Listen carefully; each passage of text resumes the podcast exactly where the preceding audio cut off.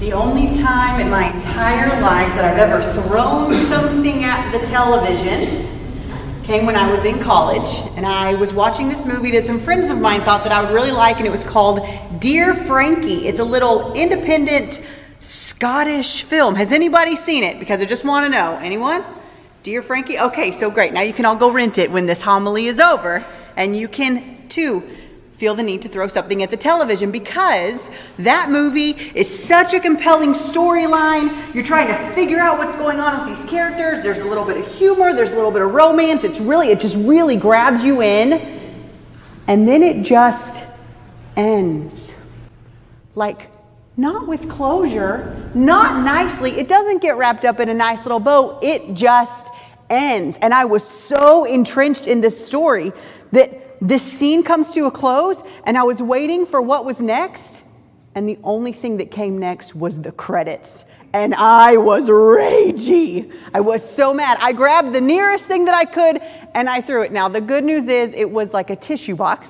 So the TV survived. And I'm going to blame that on being 19 and not realizing you should not throw things at television because they break. But I am obviously a person who appreciates closure. I didn't realize it until that moment. I like my stories and my endings to be tied up in a nice little bow.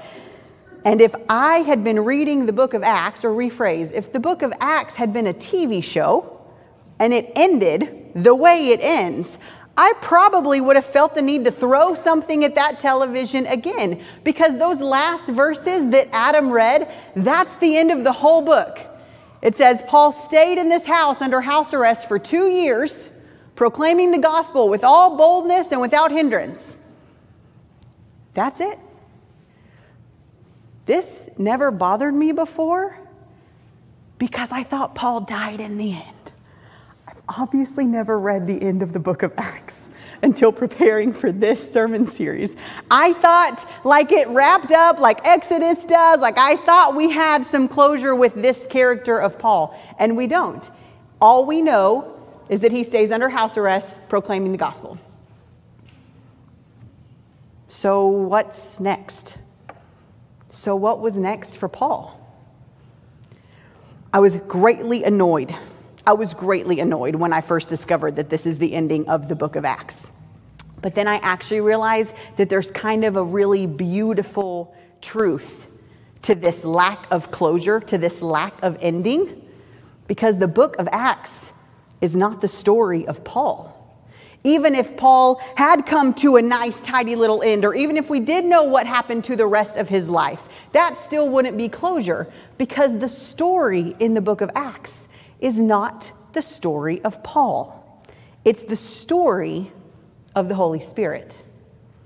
It's the Holy Spirit's story. And we've been talking about this all summer long. Here's a quick sermon recap for those of you who were not able to make every single one of our 12 sermons on the Holy Spirit. The Spirit came in power and stayed with them. The Spirit formed a new kind of church. The Spirit called them and gave them what was theirs to do. The Spirit invited them in, like the Ethiopian eunuch, even when others disqualified them. The Spirit broke through social and cultural and religious boundaries, like with Peter and Cornelius, and let the water flow to everyone. The Spirit was constantly moving and speaking and offering holy creativity. And the Spirit gave them community, like Connie reminded us a little while ago. Gave them community full of uprights and misfits and everyone in between, and gave them to one another as a blessing. Sometimes we treat the book of Acts like it's the Acts of the Apostles, like we're reading a story about these people, these super holy Christian people who did these amazing things. And that's just not accurate because they are not the main characters of this story. They are not the protagonists. This is God's story. This is the Holy Spirit who did all of these amazing things. But there is truth to the fact that God didn't do it alone. The Spirit did these amazing things, but the Spirit did not do them alone. People have a part to play in the work of God in this world. Not just, like I said, incredibly holy, super Christian people. That's not who we read about in the book of Acts. The book of Acts is filled with regular, everyday, ordinary people who were willing to participate with the Spirit. They were willing to listen, to notice what the Spirit was doing, how God was moving in their midst, and then they were willing to follow, even when it seemed irrational or illogical or sacrilegious or brand spanking new and they didn't know what was coming next. They were willing to listen and to follow. So the book of Acts is the story of the Holy Spirit's work in this world. And it is also the story of the people who chose to participate with that work, who chose to participate with the Spirit. Now, let me pause for a second because this is language that we've been using all summer long and it's a little bit different this language of participating with the Spirit. This rejects some of the traditional ways that you and I were taught to believe about God. On the one hand, some of us have felt like we have to force God to show up. We have to pray and beg and get God to move. This rejects that because if we believe that God is always present and at work, then the Spirit is already moving. We don't get God to show up. God is always there, and we just wake up to what God is doing. Or on the other hand, we've been taught that God is just going to do whatever God wants to do anyway. We're just bystanders or just tools to be used that have no say in it. This rejects that too. God is not some distant, detached deity on the one hand, and God is also not some puppet master on the other. The love of God is not controlling or coercive, it's inviting.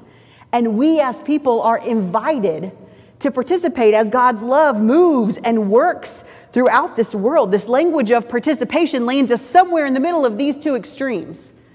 Where God is moving, and we get to be a part of it if we want to. We are invited by the love of God to participate in the will and the work and the movement of the Spirit in the world. It's an invitation for all of us. So, the book of Acts is the story of the Holy Spirit and the story of the people who chose to participate with the Holy Spirit, those regular, everyday people who chose to listen and to follow. And that story didn't end when the chapters ran out. That story didn't end when the book of Acts stopped because that story, the Holy Spirit and the people who participate with the Spirit, that story is still going. Those things that we talked about all summer long, that quick sermon recap that I gave you, that, those things are still happening. The Spirit still comes in power and still stays with us. The Spirit still forms new kinds of churches. The Spirit still calls us and gives us what is ours to do. The Spirit still qualifies us even when others don't. The Spirit still breaks through boundaries and lets the waters flow to everyone. The Spirit is still bringing holy creativity. The Spirit is still doing those things, which means as the Spirit is still moving and working in the world, the Spirit is still inviting people to participate with it. So, the story of the book of Acts this is our story too, if we want it to be. We've all been invited. You all have put up with a lot from me this summer. You've put up with a lot from our sermon series this summer, and we have one final Broadway song for us today as we bring this sermon series to a close. And unlike what we've done before, we're going to put it smack dab in the middle of this little homily so Lucy and Olivia are going to start making their way up here, and Leslie is going to come too. As they are coming, I want to tell you a little bit about what's happening in the story of this song that they're about to sing. It's called Hold On, and it's from The Secret Garden. Many of us are maybe familiar with The Secret Garden, but for a quick uh, summary, Colin is a young boy who's been bedridden since birth. He's been sickly, and so his family has kind of kept him away. And Mary is a young girl who has recently moved to the house, and Mary discovers Colin and they become friends. They start talking, they build a relationship, they laugh together, and slowly Colin starts coming back to life a little bit. Mary even puts him in a wheelchair and takes him outside, and he starts taking some steps for the first time. Mary's presence here revitalizes this young, sickly boy, and in fact, the entire household. But Colin has this conniving uncle that doesn't appreciate what Mary's doing, and he threatens to send her away, and they have this really nasty confrontation, and she runs to tell the housekeeper what happens, in the song that they're about to sing is the, is the song that the housekeeper sings to Mary. But before you sing it, Mary in this story is doing a wonderful thing. It's a new thing, a creative thing, a thing that's different than what they've always been doing with Colin in the past, and it's bringing about a newness of life. And she's getting backlash for it, and she's getting threatened for it. Kind of sounds like what Paul went through in the New Testament. Also kind of reminds me of the church, but we'll talk about that in one second. So hold on.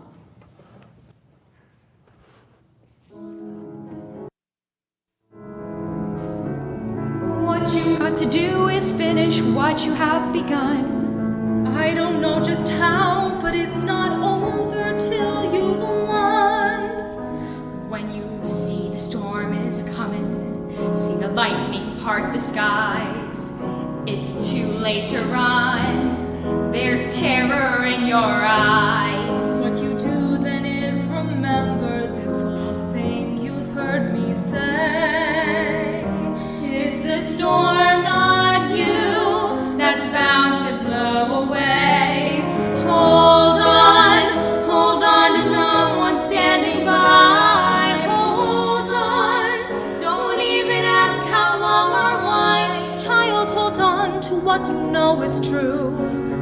Hold on till you get through. Child, oh child, hold on. When you feel your heart is pounding, fear devils at your door. There's no place to hide. You're frozen to the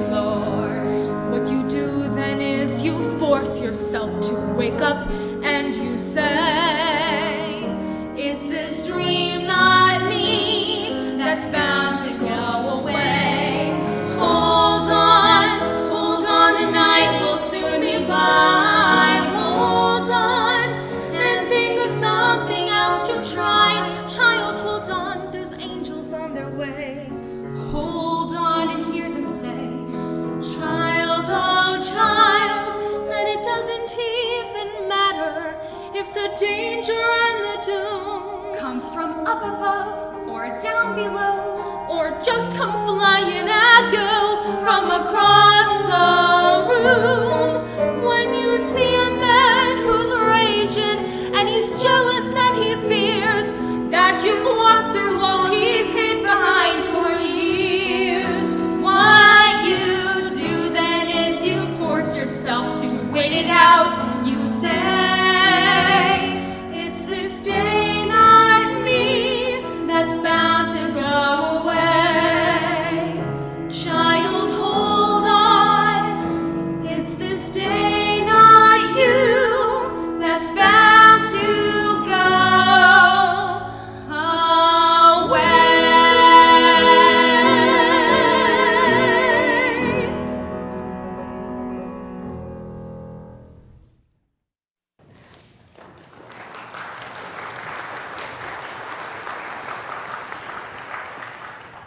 One of the best things about doing this sermon series is that I get to hear the songs at 9 a.m. and at 11 a.m., and so I get a double portion of it, and I love it.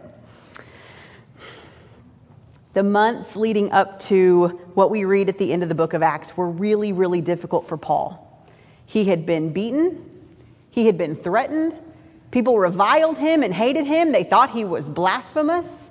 He had been arrested, he had stood trial, he had had to appeal that trial, so they had to send him away to Rome. And then his ship got shipwrecked on a random island for three months. And then when he finally got to Rome, he's still put under house arrest. It had been a hard time, but he held on, just like that song said. And God opened up a new season in his life.